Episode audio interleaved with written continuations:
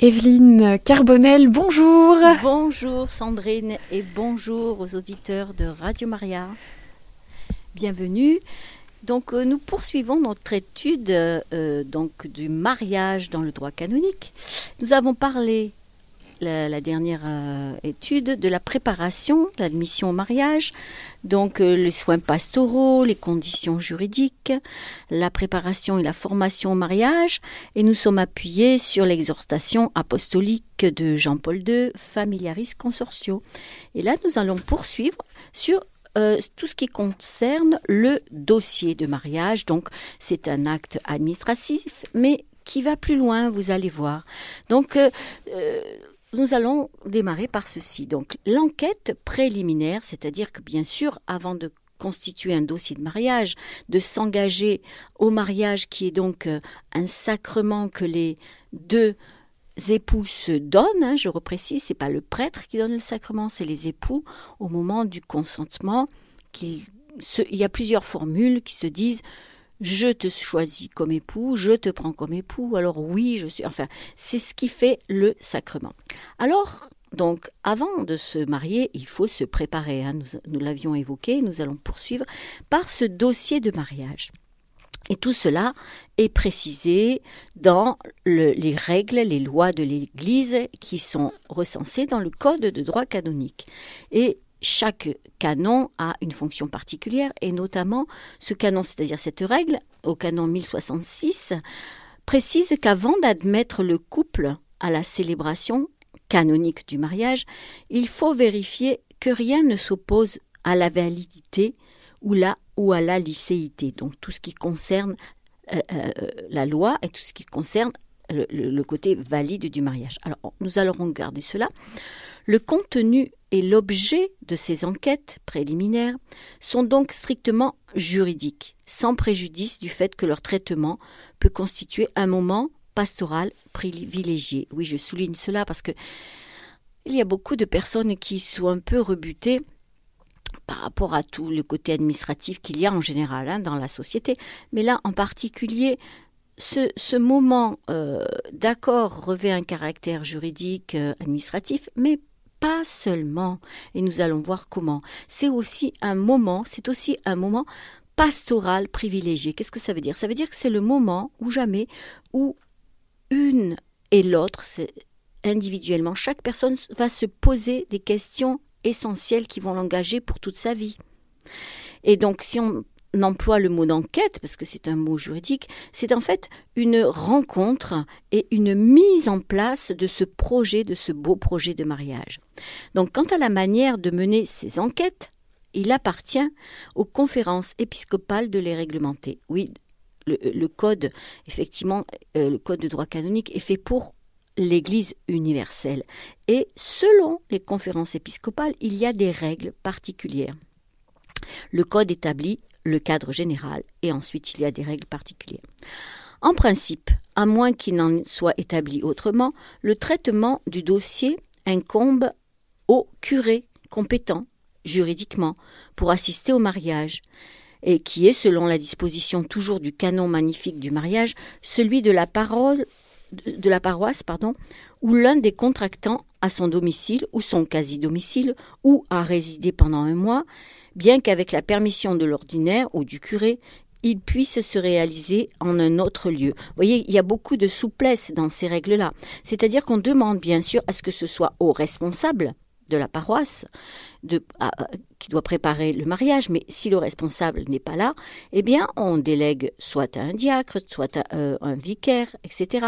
Et si les, personnes qui vont se marier ne résident pas dans la paroisse, eh bien, il y a toujours des permissions. Enfin, euh, regarde ce qui est le mieux toujours pour le salut de leur âme, ce qui est le mieux pour eux dans leur situation et ce qui est le mieux aussi dans, euh, euh, le déroulé, on va dire, de la paroisse. C'est-à-dire que si euh, les personnes veulent se marier mettons au mois de juillet et qu'il y a déjà dix mariages ce jour-là, ben, on leur fait comprendre que c'est pas possible. Vous voyez, c'est tout un échange, c'est toute une organisation, mais qui va au-delà de cette organisation. Alors je continue. Ces enquêtes prénuptiales comprennent traditionnellement ce qui est mentionné dans le canon suivant, mais de façon non exhaustive. c'est-à-dire ce canon parle de la publication des bans. Qu'est-ce que la publication des bans et quel est son but? Elle a pour but de faire connaître aux fidèles le mariage qui va être célébré. Tous les fidèles sont tenus de faire connaître au curé ou à l'ordinaire, c'est-à-dire l'ordinaire c'est, ou l'évêque ou celui qui, a les fonctions dans un diocèse, les empêchements matrimoniaux dont ils ont connaissance. Alors, cette publication des bans doit avoir lieu soit alors ça, c'est précisé, comme je vous ai dit. Donc le canon donne la ligne générale. Et dans les publications des conférences des évêques de France, par exemple, puisqu'on est en France, voilà ce qui est dit.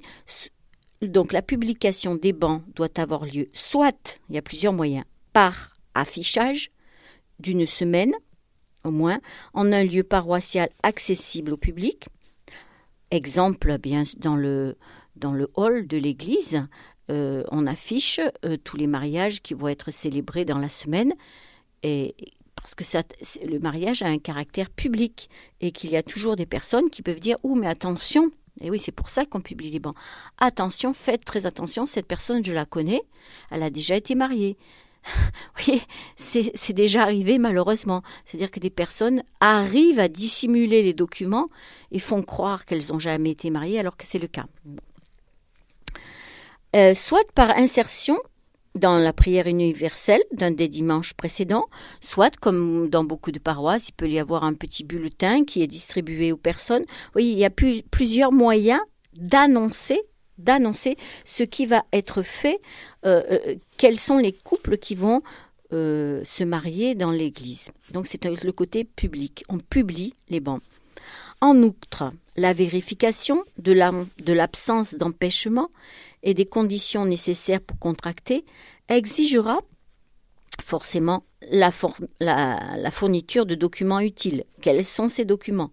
Certificat de baptême, déclaration d'acte de naissance intégrale. Je précise intégrale parce que eh bien, euh, il y a eu des cas particuliers où, les personnes ne savaient même pas, et ce sont des exemples concrets, hein, véridiques, qu'elles avaient été adoptées, par exemple. Et c'est dans un acte de naissance intégral que on peut se rendre compte de toute l'histoire. Euh, de toute l'histoire de la personne depuis sa naissance.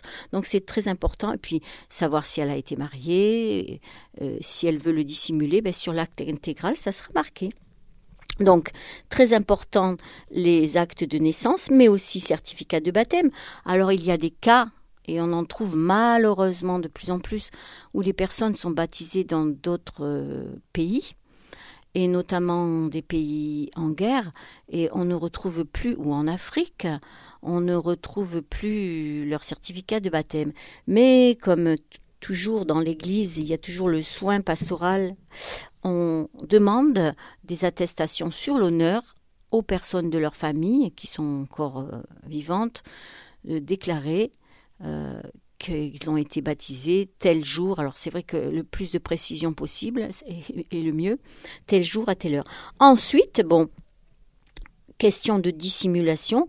Bon, ben effectivement, euh, il y a eu aussi des cas où les personnes ont, réussi à dissimuler complètement, euh, mettons qu'elles avaient été mariées, et eh bien de toute façon, un jour ou l'autre, comme on dit, on fait confiance à la personne, hein, c'est basé toujours sur la confiance, et puis s'il y a un souci, eh bien de toute façon, un jour ou l'autre, ça ressortira, et il faudra se mettre en règle avec tout ça. Donc, toutefois, pour sauvegarder donc ce qu'on appelle le ius connubi, c'est-à-dire le droit, c'est un droit, un droit des, fidèles de se marier.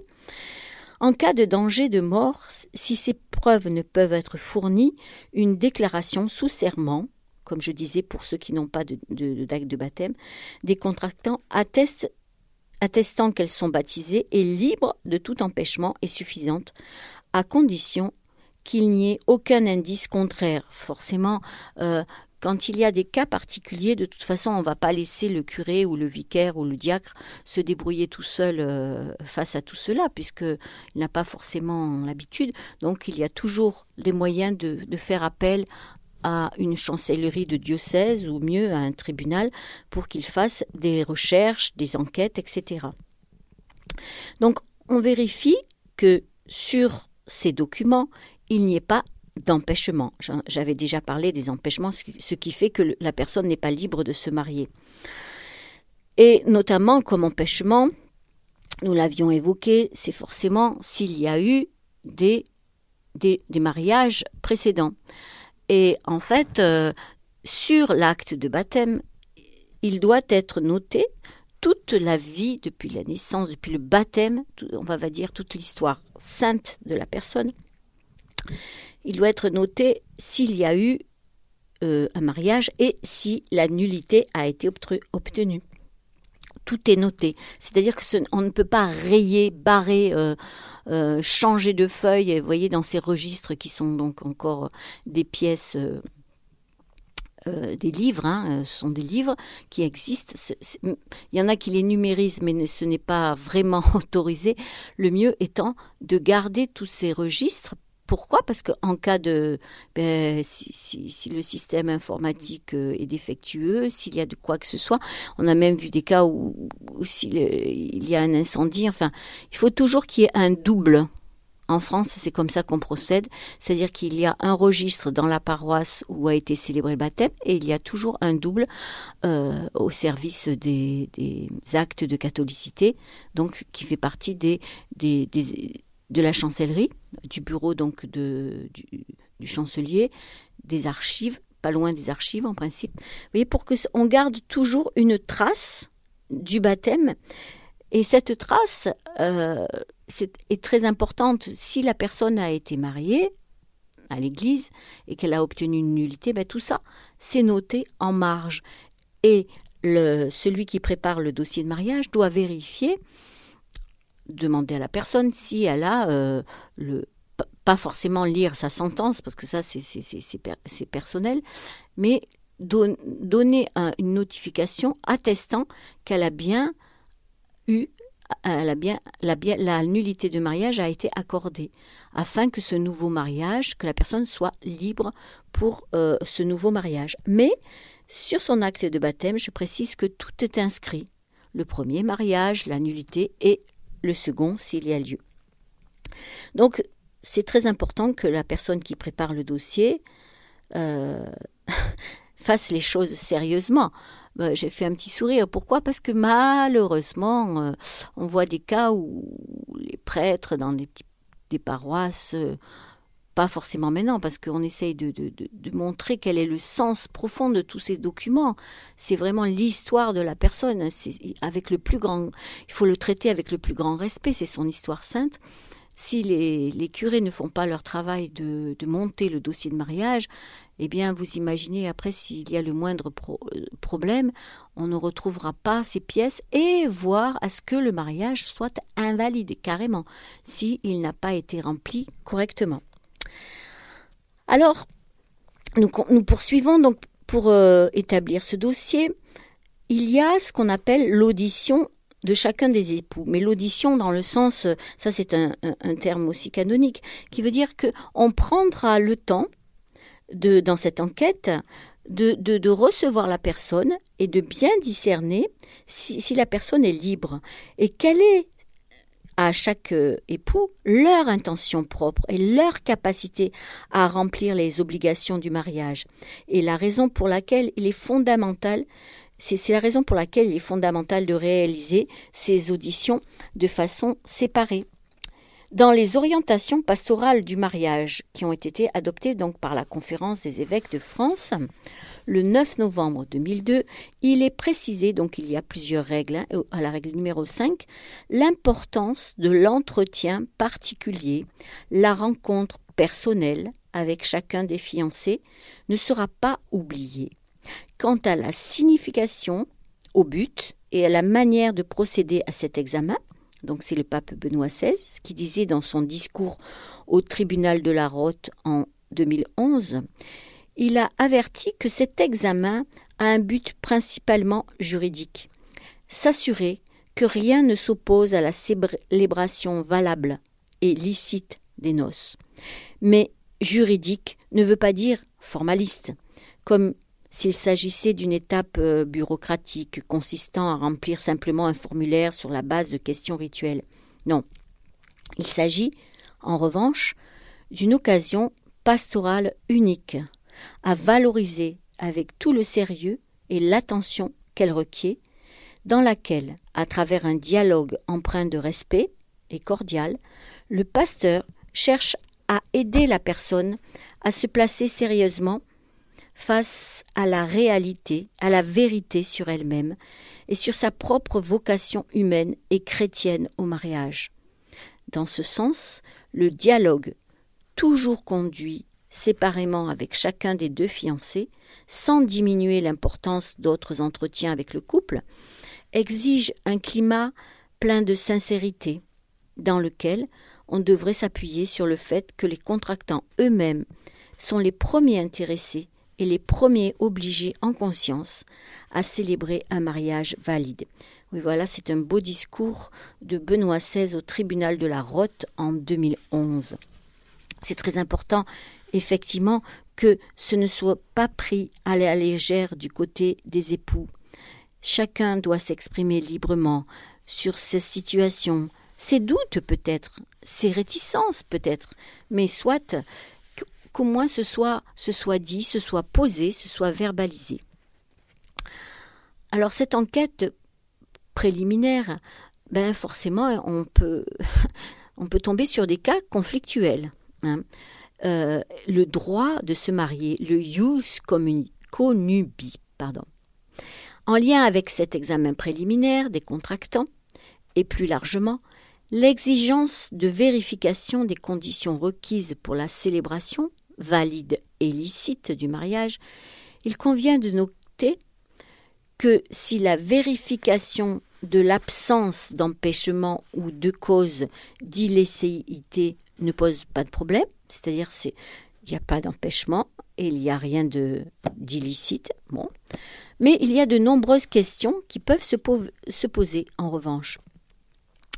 Des questions sur quant à la portée et aux limites de la vérification préalable des convictions et ou de la capacité des contractants à donner un consentement matrimonial valide. La complexité de cette vérification semble entrer en conflit avec la ferme reconnaissance canonique de ce que j'ai nommé, qui est précisé, le ius conubi, le droit de se marier, et avec les présomptions légales que le Code lui-même établit, toutes favorables à la validité du mariage. Oui, effectivement, c'est une question très sensible, où des valeurs importantes sont en jeu.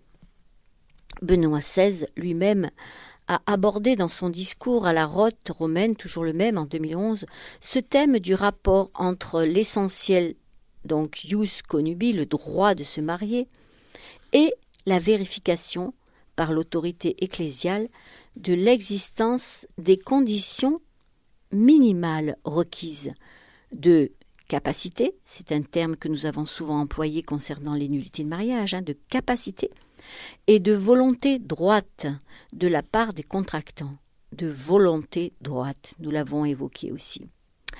En rappelant que le droit au mariage n'est pas le droit, c'est très important ceci, à une cérémonie de mariage, mais le droit de célébrer un mariage authentique. Vous voyez, beaucoup de personnes confondent le droit à la cérémonie.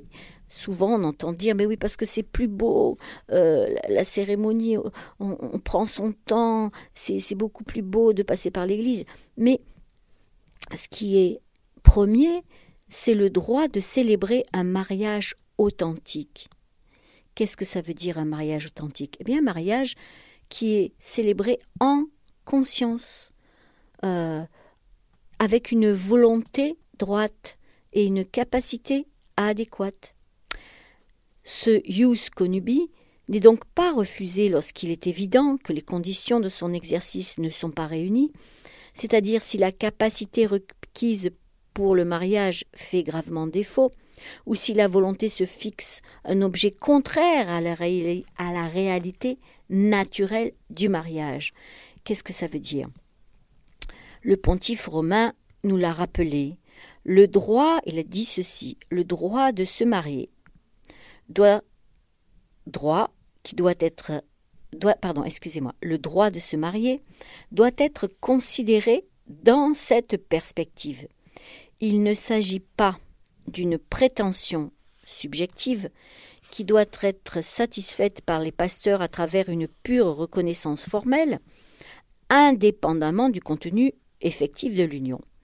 Le droit de contracter un mariage présuppose que l'on puisse et que l'on entende le célébrer véritablement, donc dans la vérité de son essence, telle qu'elle est enseignée par l'Église.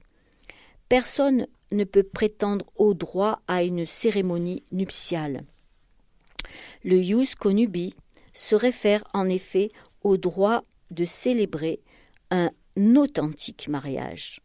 On ne niera donc pas le ius connubi là où il apparaîtrait évident que ne subsistent pas les prémices pour son exercice, c'est-à-dire s'y manquait de façon évidente la capacité demandée pour se marier, ou bien si la volonté se fixait un objectif, qui est une opposition à la réalité naturelle du mariage. C'est toujours le discours de Benoît XVI. Vous voyez, il, est très précis sur, ce, sur cet engagement qui est primordial, cet engagement qui dépasse euh, le, simple acte juridique, administratif. Euh, il y a une volonté qui doit se fixer sur cette réalité naturelle du mariage, qui est une réalité qui a été élevée par le Christ, je précise, pour devenir ce sacrement. Alors nous allons voir dans la pratique, qu'est-ce que ça veut dire? Et c'est là qu'on voit que des problèmes euh, se posent, posent souvent. Alors voilà les cas dans lesquels les problèmes apparaissent. Le discernement sur la maturité et la capacité du contractant à assumer les obligations essentielles du mariage. Et oui, c'est une question extrêmement complexe, très difficile à apprécier, surtout a priori. Dans ce cas, bien que la capacité des contractants doive toujours être présumée, bien sûr, il y a toujours, euh, on, voit toujours euh, en l'autre le bien qu'il peut faire et pas le mal qu'il a fait. Hein. On voit toujours, on présume de, son honnêteté, de sa capacité à discerner. Hein. C'est ce qui est la moindre des choses. Mais il ne peut être exclu que dans certains cas, toujours exceptionnels, je précise, de doutes fondés sur la capacité ou la maturité du contractant. Donc si on a un doute sur sa maturité et sur sa capacité, on puisse l'obliger à se soumettre à une expertise pour lui permettre de contracter mariage. Ce sont des cas extrêmement exceptionnels et rares. C'est-à-dire qu'il faut déjà que euh, la personne qui prépare, le curé, le vicaire ou le diacre, ait cette, euh, conscience que si, c'est pour les mettre en danger euh, dans, un futur, dans, un futur proche, eh bien, il peut, mais c'est très délicat aussi à proposer à la personne de dire, bah, écoutez, je, je perçois que vous n'êtes pas complètement prêt. Est-ce que vous accepteriez, vous imaginez ça, de faire une expertise? Moi, je n'ai jamais vu ces cas-là. Hein. C'est vraiment. Je pense que ce sont des cas exceptionnels, comme il est précisé, mais surtout quand on, demande de, l'aide du côté des tribunaux ecclésiastiques, euh, des chancelleries, ce sont pour des cas vraiment euh, exceptionnels. Mais il n'empêche qu'il faut toujours faire attention de ne pas porter indûment atteinte à ce jus conubidi, à ce droit de se marier fondamental des sujets. Oui, c'est leur droit. En tant que fidèles du Christ, ils ont le droit de se marier, d'accord. Mais comme le précisait bien Benoît XVI, ils ont, ils le droit de se marier, mais ils ont le droit à un mariage authentique et pas à une petite, comme ils disent, une petite bénédiction. Il y en a souvent qui disent ça. Oui, mais mon père, euh, euh, ben oui, ben on n'a pas le temps de se préparer, mais on voudrait quand même une petite bénédiction. Mais ça n'existe pas, une petite bénédiction. Pourquoi? Parce que ce n'est pas la bénédiction que le prêtre donne comme ça. Euh, euh, on prend l'eau bénite et c'est fini. Non, c'est pas ça. Un mariage, c'est un engagement, c'est un consentement que c'est le seul sacrement, vous vous rendez compte, c'est merveilleux, mais c'est énorme. Ce sont les époux qui se donnent ce consentement. Pourquoi? Parce que comme je l'avais précisé lors d'un dernier entretien, c'est l'image du Christ et de l'Église, le, mariage, l'épousaille. voilà, c'est ce qui, aujourd'hui, ici-bas, peut représenter ce grand amour que le Christ a pour son épouse, pour l'Église. Eh bien, l'époux et l'épouse sont élevés par ce mariage. Mais encore faut-il que, pas forcément qu'ils en aient conscience, une conscience absolue, mais qu'au moins ils aient cette capacité, cette volonté de faire ce que demande l'Église. Et pour le faire, eh bien forcément, il faut qu'ils soient au courant, donc il faut qu'ils soient formés, donc il faut qu'ils aient des entretiens, voire surtout des préparations au mariage. Effectivement, malheureusement, j'ai des exemples euh, assez actuels où des personnes euh, se disent mais on n'a pas le temps, on voudrait se marier telle date et on n'a pas le temps de se préparer, on travaille, on a des enfants, c'est pas possible.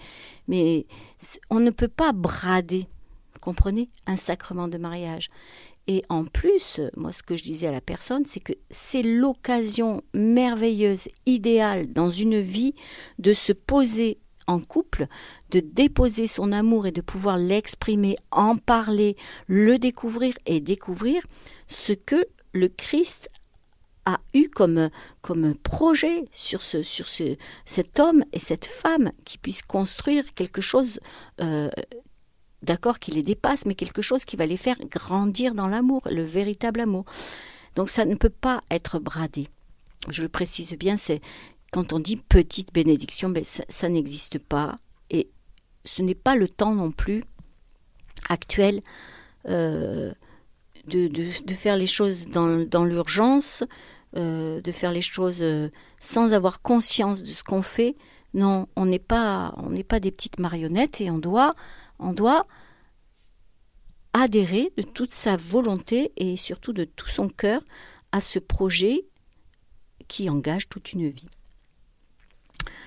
Alors là, nous avons vu le, discernement sur la maturité et la capacité, mais il y a aussi le discernement de la volonté droite des contractants.